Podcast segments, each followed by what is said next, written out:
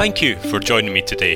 This is Colin Hamilton, Commodities Analyst at BMO Capital Markets, and welcome to our short Metals Matters podcast where we highlight the key things you need to know in global metals and mining this week.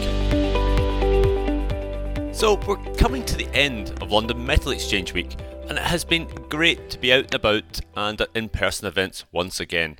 And there were certainly plenty of things to discuss. I'd like to thank everyone that took the time out of their week to join us for a fifth annual BMO LME Week seminar on Tuesday. I do hope you found it useful and thought provoking. During LME Week discussions, there's been a focus on two main areas. The first is the near term tightness in physical markets and how much of this might be caused by restocking it in consumers ahead of potential price increases as inflation flows through value chains. Also, the supply cuts at power intensive operations both inside and outside of China have exacerbated this through making end consumers a bit more nervous.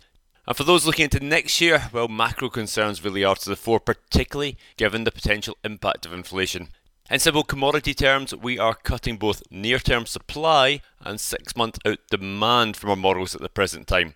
Uh, we're cutting more supply than demand given the widespread cuts we're seeing coming through in Europe, in India, in China.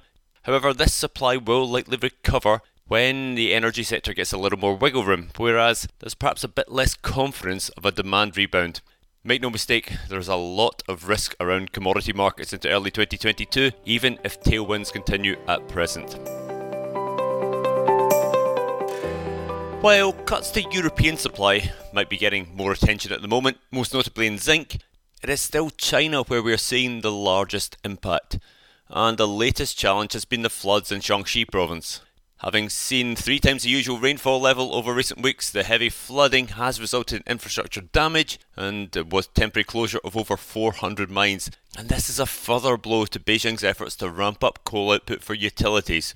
We've seen the thermal coal futures contract on the Zhengzhou Commodity Exchange jumping to a new record, um, is the largest metallurgical coal production hub in the world, and we would highlight that the implications of flooding here are much larger than those seen during the Queensland floods in late 2010 when the price pushed up very rapidly.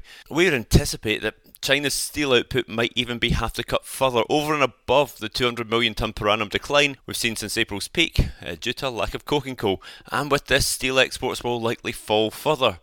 Shanxi is a significant bauxite and alumina hub, and we'd also expect upward price pressure in these markets. And if we think more widely, with lower goods exports over the coming months, and the world starting to realise just how dependent it is on China in terms of value chains, I'd expect to see more emphasis on potential reshoring of industrial capacity from governments around the world.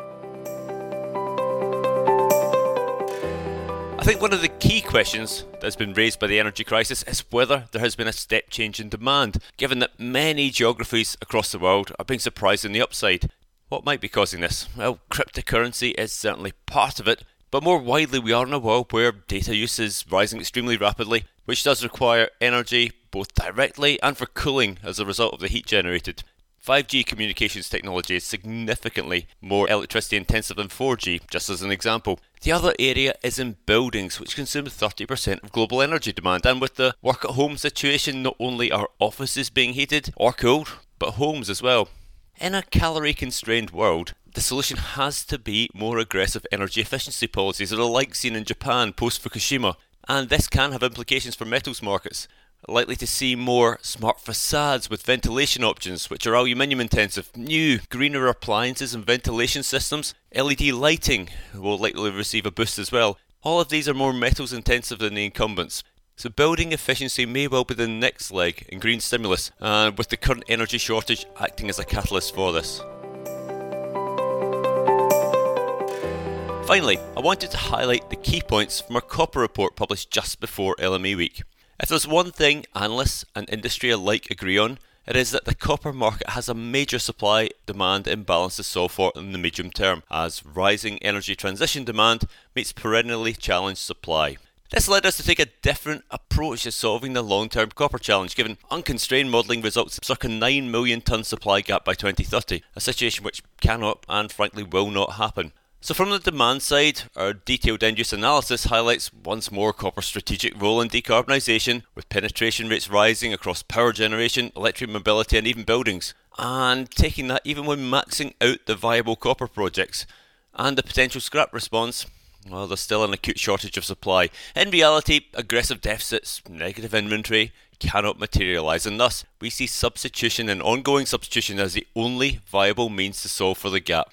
On our estimates, there's a need for another 1.5 million tonnes of copper substitution by 2030, with the most likely areas being low to medium voltage cabling and construction and internal data communication systems. And with aluminium as a natural substitute in electrical transfer, we expect carbon prices will actually matter a lot more to the copper market than may have been initially thought. Of all the commodities we cover, aluminium has the highest leveraged carbon costs. And with a copper to aluminium ratio of 3.6 to 1, potentially that needed to drive enough through cycle substitution, higher aluminium costs through higher carbon costs may translate directly into higher copper prices.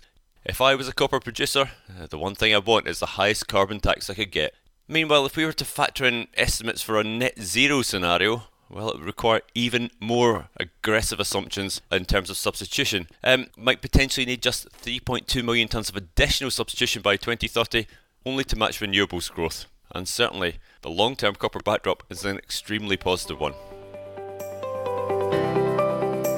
Thank you once more for listening. Indeed, such has been the success of Metal Matters that we now have our own dedicated podcast stream. Those of you listening via BMO's In Tune, well, you can access this podcast going forward by searching BMO Equity Research Metal Matters and subscribing. And tell your friends, I mean, after all, who does not want to hear about the goings on in the global metals and mining industry? If you have any questions, just get in touch directly, and please join me again to discuss more pertinent issues next time round.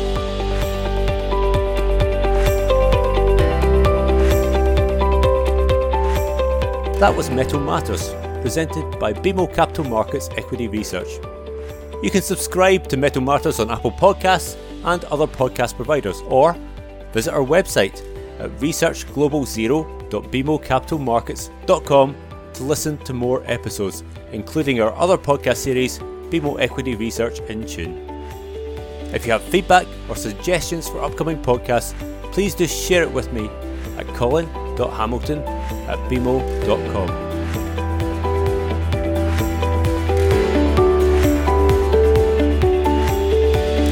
To access our full disclosures, please visit researchglobalzero.bmocapitalmarkets.com forward slash public hyphen disclosure.